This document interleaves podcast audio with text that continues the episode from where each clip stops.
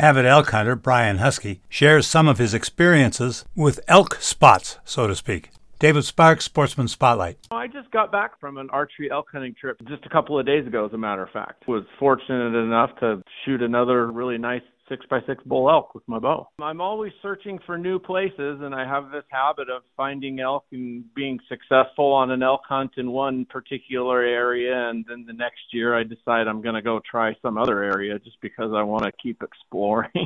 it's not always productive to fail to take advantage of the learned knowledge and habits and locations of elk from one season to the next. But I just like to roam and explore.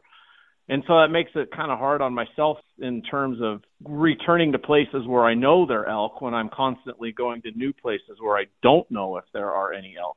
And there are a lot of places around here that you look at on the map or on Google Earth that look like they should be just full of elk, and you don't know till you get your boots on the ground whether they are actually any there or not. So you found a bull, and it was an archery hunt? Yeah, it was an archery hunt. I'd been total of a combined, I think I'd had about 12 days in the field with very few elk encounters. But this time, better luck. We'll talk about that in another episode. Hope you enjoyed Sportsman Spotlight. I'm David Sparks. See you next time.